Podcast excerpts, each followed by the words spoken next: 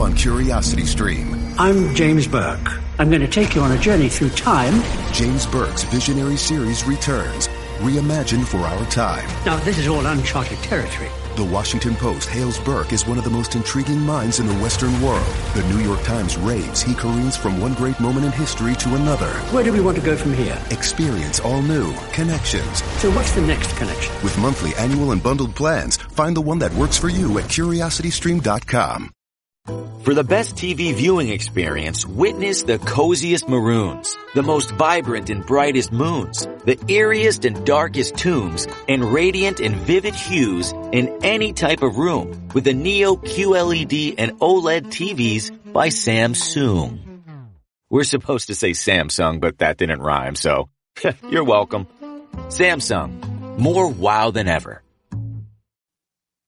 What's happening, everybody? Greg Ehrenberg here from Stokastic.com. I'm recording this video on a Friday, just one day away from UFC 293. So we're about to break down all of the fights here, talking about my favorite fighters to target for DraftKings purposes, as well as for Reignmakers. And then uh, I got a bet as well that I'm going to give out over the course of me talking about the slate. So as you guys come in, if you do me a favor, like the video, subscribe to the YouTube channel, and also shout out to DraftKings Reignmakers, who is sponsoring our show today. If you guys want to claim a totally free starters pack, ahead of the NFL Sunday slate, we've got a link for that below. So totally free. You're going to get a pack that's going to include one player at each position. You can build out your lineups with for the Sunday NFL slate. And then also there is a link for the PGA starters pack as well. I know we're kind of in the uh, later stages of the PGA season, but still there's a link for the starters pack of that below as well. Chance to win some free money. So why not take advantage of it?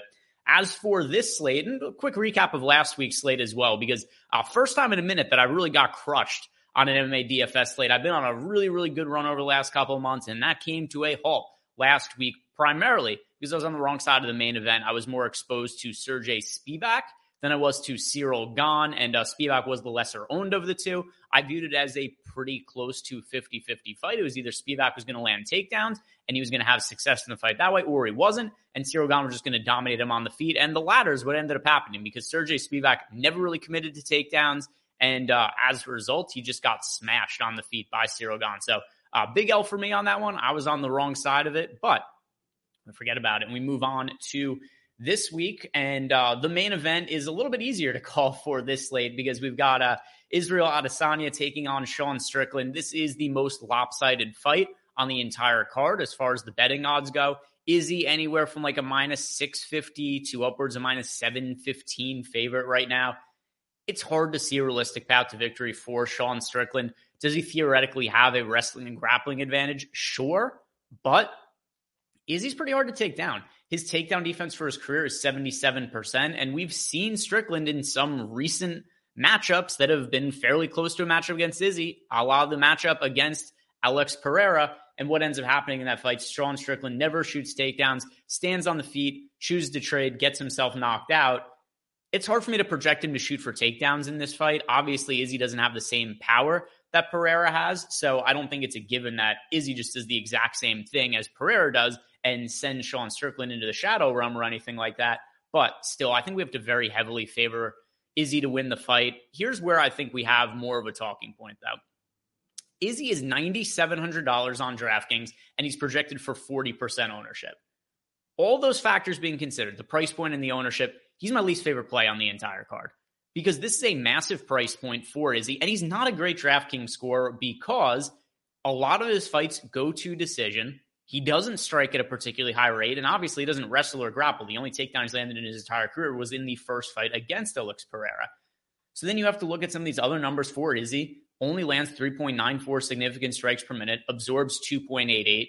Maybe this is more of a favorable matchup for him than some other ones, just the fact that Sean Strickland is uh, – fairly poor defensively against elite level strikers. I think that Izzy's just going to be able to pick them apart with leg kicks.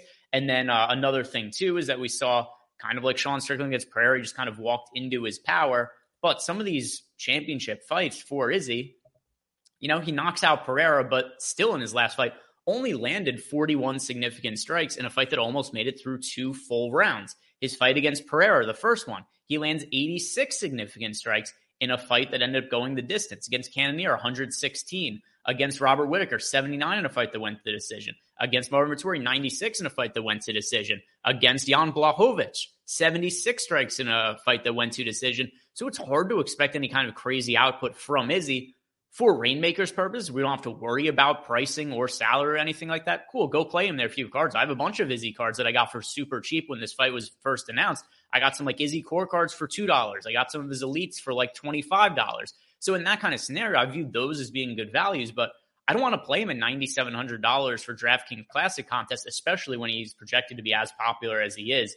Uh, as far as a cash game play, I think Strickland isn't a uh, terrible source of salary savings at $6,500 because I do think this fight is probably more likely to go to decision than not. So Sean Strickland could go out there, fight, go to decision, and put up, you know, 25, 30, 35 fantasy points in the decision loss. That's not bad for a cash game. So, uh, I, as far as DraftKings go, I do prefer Strickland to Izzy. But I mean, overall, it's a main event that I'm going to have about as least amount of interest as I could possibly have in a main event because of how I expected to play out on the feet and likely go to decision.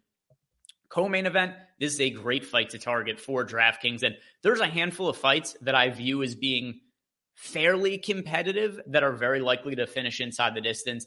This being one of them, I think the line is a little bit too wide between Volkov and Tuivasa when you consider the kind of power that Tuivasa has. In terms of the minute winner, that is going to be Volkov in this matchup landing 4.89 significant strikes per minute, only absorbing three, compared to Tuivasa on the other side, who strikes at a lower rate than Volkov, also absorbs more punishment than Volkov, absorbing 4.46 significant strikes per minute compared to three. Striking accuracy higher on the Volkov side, defense higher on the Volkov side. One thing that's hard for numbers to capture, though, is that Tuivasa has crazy power and he's also super tough. And maybe this fight plays out similarly to the Derrick Lewis versus Volkov fight, where Volkov is piecing up Derrick Lewis for the entirety of the fight until the very end of the fight, where Derrick Lewis ends up landing uh, a Hail Mary knockout and a legend is born. His balls are too hot. He does the whole speech with Joe Rogan. He gets a title shot against Daniel Cormier. And that is still something that I think is on the table for this fight. So I'm going to pick Volkov to win, but just because of the power of Tai Tuivasa, I don't think he should be a plus 215, plus 220 underdog in this fight.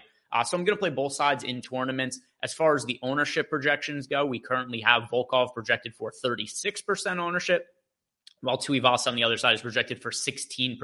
So I think Tuivasa is a uh, pretty easy punt play to get overweight to the field on. Like I mentioned, the Volkov against Derrick Lewis matchup, Volkov at lands him 121 to 39 in terms of the significant strikes. But what ends up happening? Derrick Lewis lands the Hail Mary knockout with 11 seconds left in the fight. Moving on to the, and by the way, I like Volkov a whole bunch too. But just relative to ownership, I'm going to be a little bit heavier on the uh, Tuivasa side. But a great fight to target in in uh, in DFS contests, both for classic contests and for reignmakers as well. Winner should finish. Manel Kape against Felipe dos Santos. I mean, this just feels like a crazy step up for Felipe dos Santos. He was supposed to fight on the contender series, and his fight falls out. Manel Kape has had three fights in a row in the UFC where his opponent has pulled out. So I think the UFC was just kind of like, hey, we have this body ready for you. Here you go. We've got a fight for you now on this UFC pay per view card. Manel Kape, the only thing that gives me a little bit of pause is he has had some fights in his career at times where he's done kind of nothing. His first two UFC fights, by the way, incredibly difficult competition they gave him right out of the gate. His first fight was against now champion Alexander Pantoja, so he loses. But what's concerning from a DFS standpoint, only lands 49 significant strikes in a loss there. And then he has a really competitive fight against Matheus Nicolau and only lands 61 significant strikes. So, what ends up happening after that? Cap gets a little bit more aggressive, has first round finishes in back to back fights. Wasn't able to finish his last fight against David Dvorak. The striking output wasn't super high, but he did land a knockdown in that fight just because Felipe dos Santos is so green and we know so little about him. Could he be a stud? Perhaps. The most likely scenario, though, is that he is like any other fighter on the contender series. And I do pick Manel Kape to win this fight pretty, pretty convincingly. I think he's live for an early knockout as well. Dos Santos could be really overmatched in this spot. So uh, Manel Kape uh, is somebody who I think we should definitely consider as a pay up option at $9,300 for this slate. Uh, not a whole lot of interest for me in Felipe Dos Santos. Another high variance heavyweight fight, Austin Lane against Justin Tafa. This was a fight that happened what, two months ago? And happened is relative. It was booked and they fought for 29 seconds. Austin Lane eye pokes Justin Tafa. Uh, it was a brutal eye poke. Justin Tafa's eye was all kinds of screwed up and uh, he wasn't able to continue. So they've rebooked the fight now. That fight took place actually longer ago. So that was June when they first fought. Now they've been rebooked for September. And Austin Lane kind of looked decent in the early going of that fight. Also, I'm a little bit biased here. Austin Lane is somebody who I've been on his radio show he used to have in Jacksonville. I've been on that as a guest before. I've had a bunch of interactions with him. He's somebody I like a lot, really nice, cool guy. So I'm going to try to not be biased here. But in those 29 seconds we saw, Justin Tafa was not able to really close the distance. I think a big thing that plays a factor in this is look at the size difference between these two. Austin, and by the way, not to say Justin Tafa is small. He's a big dude in his own right, but Austin Lane is a six inch height advantage. He's a six inch reach advantage. That's a long distance for Tafa to cover. So this is another one, kind of like with the uh, other heavyweight fight we talked about, Volkov against Tuivasa. Like, I think it's reasonable that Tafa is favored because Austin Lane has been finished in the early going in so many of his fights, and we know how big of a power uh, puncher Justin Tafa is. But I mean, based on what we saw in the beginning of that fight, it was only 30 seconds. Should Austin Lane be a two to one underdog? I tend to think not. So another really good fight to target, and I'm going to be a little bit heavier on the underdog in this spot. Justin Tafa projected for 29.7% ownership. In our ownership projections, we have Austin Lane projected for uh, ownership in the low teens on the other side. So I like getting overweight to the field on Austin Lane. Uh, I'm probably not going to be underweight on Tafa though, just because the 27% ownership on him also is a, or sorry, 29.7% projected ownership on him is a fairly modest number. But still, I think this is a really good fight to target. It should finish. The current odds for that, let's see, at the time that I'm recording, Justin Tafa, Austin Lane, this fight is minus 220 to finish under one and a half rounds. And in total, it is let's see, fight to go. Yeah, it is anywhere from minus 800 to minus 600 finish inside the distance. So reasonable think we're going to get a finish in this matchup, and I'm going to pick Tafa to win, but I think the line is a little bit too wide, so I'm going to be heavier on Austin Lane for DFS purposes. Also, Austin Lane, a great value for Reignmakers. We could buy some of his core cards for as cheap as a dollar. Pretty good value there, and somebody with with uh, KO upside. If Austin Lane wins, he's going to be in the optimal lineup this week. Here is my first and only bet that I've placed so far on this card. Anton Turkalj against Tyson Pedro. I am not a fan of Tyson Pedro. I'm not the biggest fan in the world of Turkalj either, but Tyson Pedro is very low output and he only has like a round of cardio. And what we've seen out of Turkalj so far, he pushes a pace, he has great cardio, and he's very tough. So Tyson Pedro, I think he's going to be the better fighter in the first round. I favor Tyson Pedro to win the first round, but I favor Turkalj to win the second and third rounds. And then also, if Turkalj appears to be as difficult to finish as he's shown so far, like he fought against Victor Petrino in his last fight. And if you guys know Petrino, crazy power on him, hits super hard. He's a better finisher than Tyson Pedro is. He wasn't able to get Turkalj out of there in three rounds, dominated him, put up a massive score for DraftKings. But Turkalj did show off his toughness in that matchup. And if Pedro doesn't finish him in the first round, I think Turkalj wins. So with that in mind, this fight is lined at close to a pick 'em. And Turkalj is somebody who I like betting. You could uh, find him for as good as minus 106. He's anywhere from like minus 106 to minus 120 right now. So I'm betting on Turkalj in this matchup. Love him for DraftKings purposes as well. I think you could take shots on Tyson Pedro just because his path to victory is going to be an early finish. That's how he wins all of his fights. But Turkalj a really good source of leverage. We have Turkalj projected for 21% ownership, whereas Pedro's projected for 30% ownership. I favor Turkalj to win. This is a fight also that is favored to finish inside the distance. And if you look at the output of Turkalj when he has success, he lands 6.97 takedowns per 15 minutes. You go back to his fight on the contender series, he landed 11 takedowns in his contender series fight against uh, Casio dos Santos. Has to make they've, they've given this guy the most ridiculous strength of schedule. So he wins on the contender series. They throw him into the UFC. His UFC debut was against Jailton Almeida. All right, cool. That went poorly, but of course it did. He fought against Jailton Almeida. Then he fights against Victor Petrino, another fairly well regarded prospect who hits very hard, could wrestle a little bit, apparently has a good amount of cardio as well.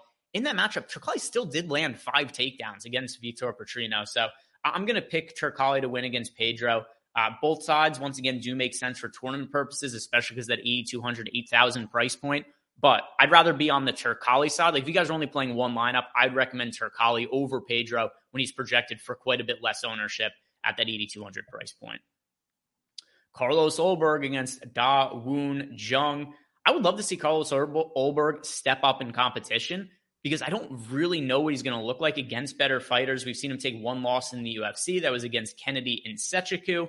And also a fight where we saw that Ulberg does not have the best cardio because Ulberg looked great in the first round and then just totally was gassed out by the time the second round started. And then what happens in his subsequent fights? Fights against Fabio Cherant, who is simply not a UFC caliber fighter. Ulberg wins, doesn't score the well for DraftKings purposes, knocks out Tafon Nchukwi. Then he knocks out Nicolae Negumereanu, but also these are fights that ended each in the first round. Then he fights Ihor Potieria, who's also not a UFC caliber fighter. Ulberg knocks him out in the first round. And now they give him Da Jung, who's also like a borderline UFC caliber talent. So I'm going to pick Ulberg to win, but he's very dependent on a first round finish to score because his output is fairly low. Outside of, I know his, his significant strikes landed stats are really high, but it's really inflated by that fight that he had against Kennedy and Nzechukwu. If this fight gets out of the first round, I think we're just going to see low output from Carlos Ulberg. So I'm picking him to win over Da Woon Jung just because I think Da Woon Jung could have success if he wrestles and grapples, but we just don't see him do that all that often. But we've got Carlos Ulberg projected for 38% ownership on this slate. I'd rather be underweight to that mark. You can take some shots on Da Woon Jung in large field tournaments just for leverage purposes, but not my favorite play on the slate. Moving on, we have Jack Jenkins taking on Chepe Mariscal. Uh, one of my best cards that I've had results from the entire year was Chepe Mariscal's UFC debut. If you guys were watching this video at that point in time, uh, we were all over Chepe Mariscal against Trevor Peek. Ended up betting him as an underdog. Played a ton of him on DraftKings as well. Barely had exposure to Peek, and he just crushed Trevor Peek, Who also Peek is really fun to watch, but not a UFC caliber fighter. So it was really bizarre the ownership and then also just the price that was on that at the sports books for that fight because uh, Chepe Mariscal was an underdog. And then we also saw Trevor Peek was like 45% owned in DraftKings contest. So uh, it's rare that those kind of leverage situations pop up, but we had one that time.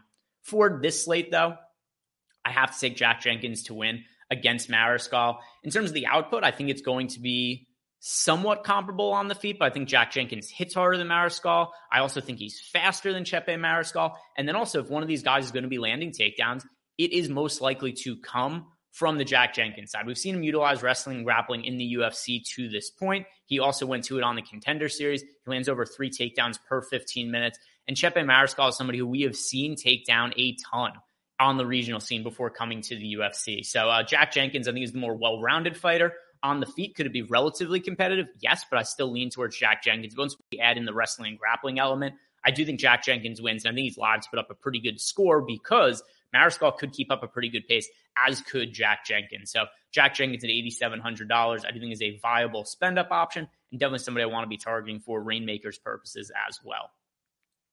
Jamie Mullarkey against John Makdessi. Jamie Mullarkey, uh, somewhat exposed as a little bit of a fraud in his last fight, just from a standpoint of he was a massive favorite against uh Naimov. trying to remember what ended up happening. Oh, right. So it was uh, Mullarkey looked great in the first round. He was also supposed to be taking on who is he supposed to be taking? Oh, um, he had an opponent that fell out. I can't remember who it was off the top of my head right now, but Jamie Mullarkey had an opponent that fell out on late notice. He ends up getting uh, Naimov steps in to that fight. Mullarkey closed like a minus 550, minus 600 favorite. And on DraftKings, he was priced at like 71 $7,000. Super cheap price point on Mullarkey because he was expected to be a really big underdog in the fight that he was going to have.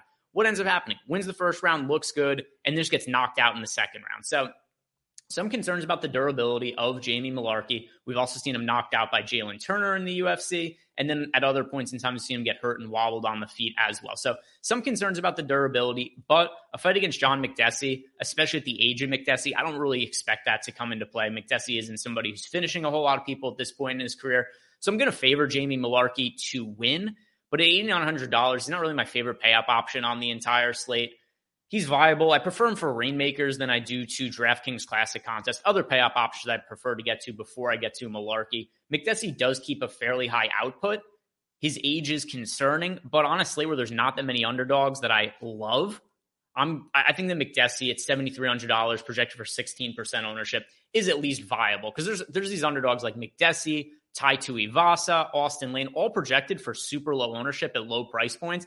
I'm not confident any of them win, individually, but overall, I think one of these fighters should win and put up a decent score. So that's why I'm going to mix and match them. Picking Mullarkey to win, but uh, Makdessi, somebody I like getting exposure to in classic contests. Not going to play him in uh, Reignmakers, though. Nasrat Haqparast against Landon Quinones. And I used to be really high on Haqparast as a prospect. His first few fights in the UFC, he looked really good on the feet, other than the fight against uh, Marcin Held. He lost, but he did knock down Held.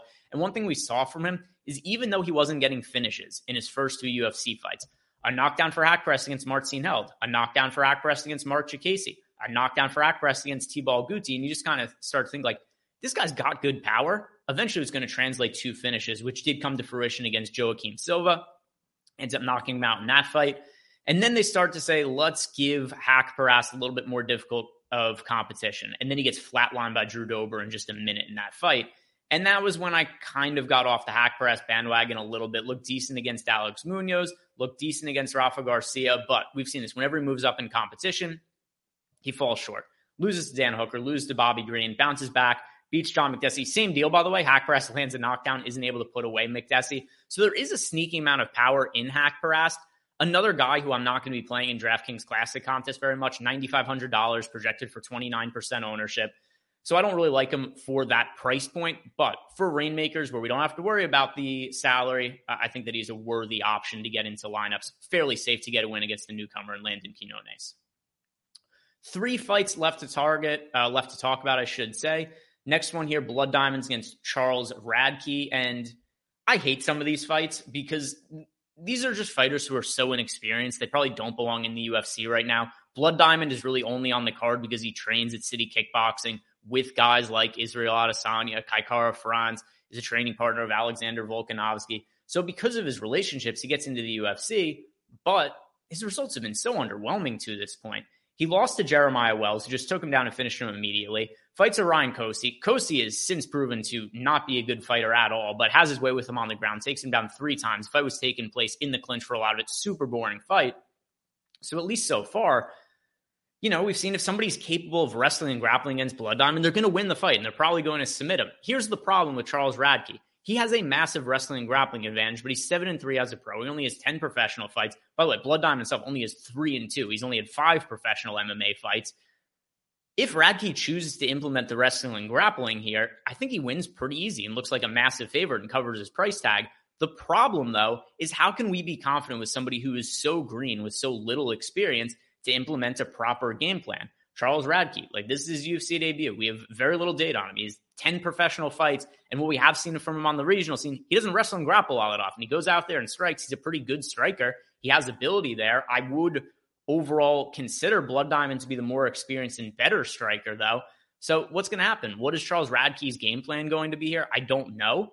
So with that in mind, this is a fight that like we could take some shots on in tournaments because maybe they stand and trade and Blood Diamond's able to land a knockout, but Radtke should implement a good game plan here. And if he does choose to wrestle and grapple, like I said before, he probably submits Blood Diamond and looks like a big favorite. It's just hard to trust him to do that. Shane Young against uh, Gabriel Miranda. This fight should be fireworks. And Shane Young had a massive weight miss to the point where I was concerned the fight wasn't going to happen this morning. He missed by like three and a half pounds or something about Shane Young. We'll say, was it strategic to gain an advantage because Shane Young needs a win? If you look at Shane Young, he's on a three fight losing streak. If he loses this fight, he's probably out of the UFC. So did he strategically miss weight so he could have an advantage in this fight? Potentially. It is a it is a possibility. It's something to consider. He didn't look terrible on the scales when he weighed in on the fact that he missed by so much. But here's what really stand, here's what really stands out to me about this fight and why I think we should absolutely be targeting in tournaments.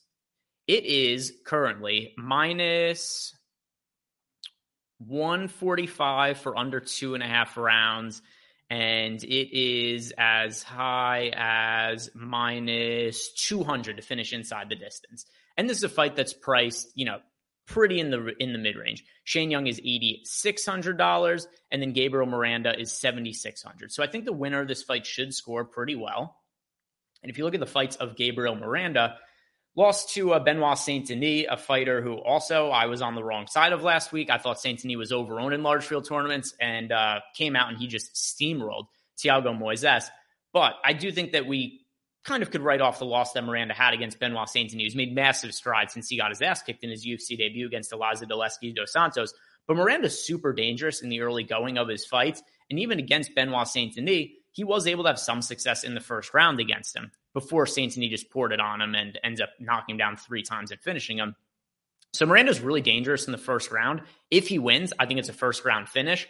But if he doesn't, I think Shane Young probably finishes him in the second or third round as Miranda starts to gas out. So a really good fight to target in tournaments. I like both of them for Reignmakers. Going to play both sides in large field tournaments on DraftKings as well. A really good fight to target and not one that's all that popular.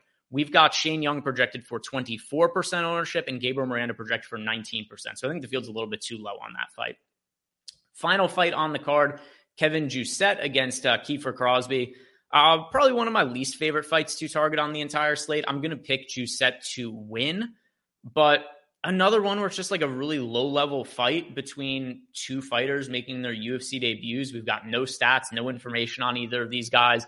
Have to rely at least a little bit on the betting data where Jousset's a little uh, slight favorite around minus 160 the time I'm recording. And then it's it's a fight too where I think books don't really know what to make of it because the fight is minus 150 to finish inside the distance, so kind of close to a pick 'em in that respect. And then you've got a slight lean towards Jousset minus 160 to win. So we could play both sides of this in tournaments, like small shots on it. But overall, it's a fight that I'm not really going to be targeting all that much. It's uh, two fighters who I'm going to lean on some of the betting data and say it's like going to be a pretty close fight. That's probably going to get into the third round, maybe go to the judges' scorecard. So um, no real lean for me in terms of this fight when we don't have as much data on these fighters as we do pretty much everybody else on the UFC pay per view. So if you guys have any other questions or comments for myself, let me know below in the comments section. If you haven't done yet, like the video, subscribe to the YouTube channel. If you want to sign up for our MMA package, you get access to our MMA projections or our MMA ownership projections. There's a link below. You get 50% off either MMA weekly or monthly package when you sign up for the first time. But guys, thank you very much for watching. Enjoy the slate. I hope we all make some money. Good luck. See you back here next week. With lucky landslots, you can get lucky just about anywhere. Dearly beloved, we are gathered here today to. Has anyone seen the bride and groom? Sorry, sorry, we're here. We were getting lucky in the limo and we lost track of time. No, Lucky Land Casino, with cash prizes that add up quicker than a guest registry. In that case, I pronounce you lucky. Play for free at LuckyLandSlots.com. Daily bonuses are waiting. No purchase necessary. Void where prohibited by law. 18 plus. Terms and conditions apply. See website for details. Okay, round two. Name something that's not boring. A laundry? Ooh, a book club. Computer solitaire, huh? Ah, oh, sorry. We were looking for Chumba Casino. That's right. ChumbaCasino.com has over 100 casino style games. Join today and play for free for your chance to redeem some serious prizes. ChumbaCasino.com. No purchase necessary. Full prohibited by law. 18 plus terms and conditions apply. See website for details.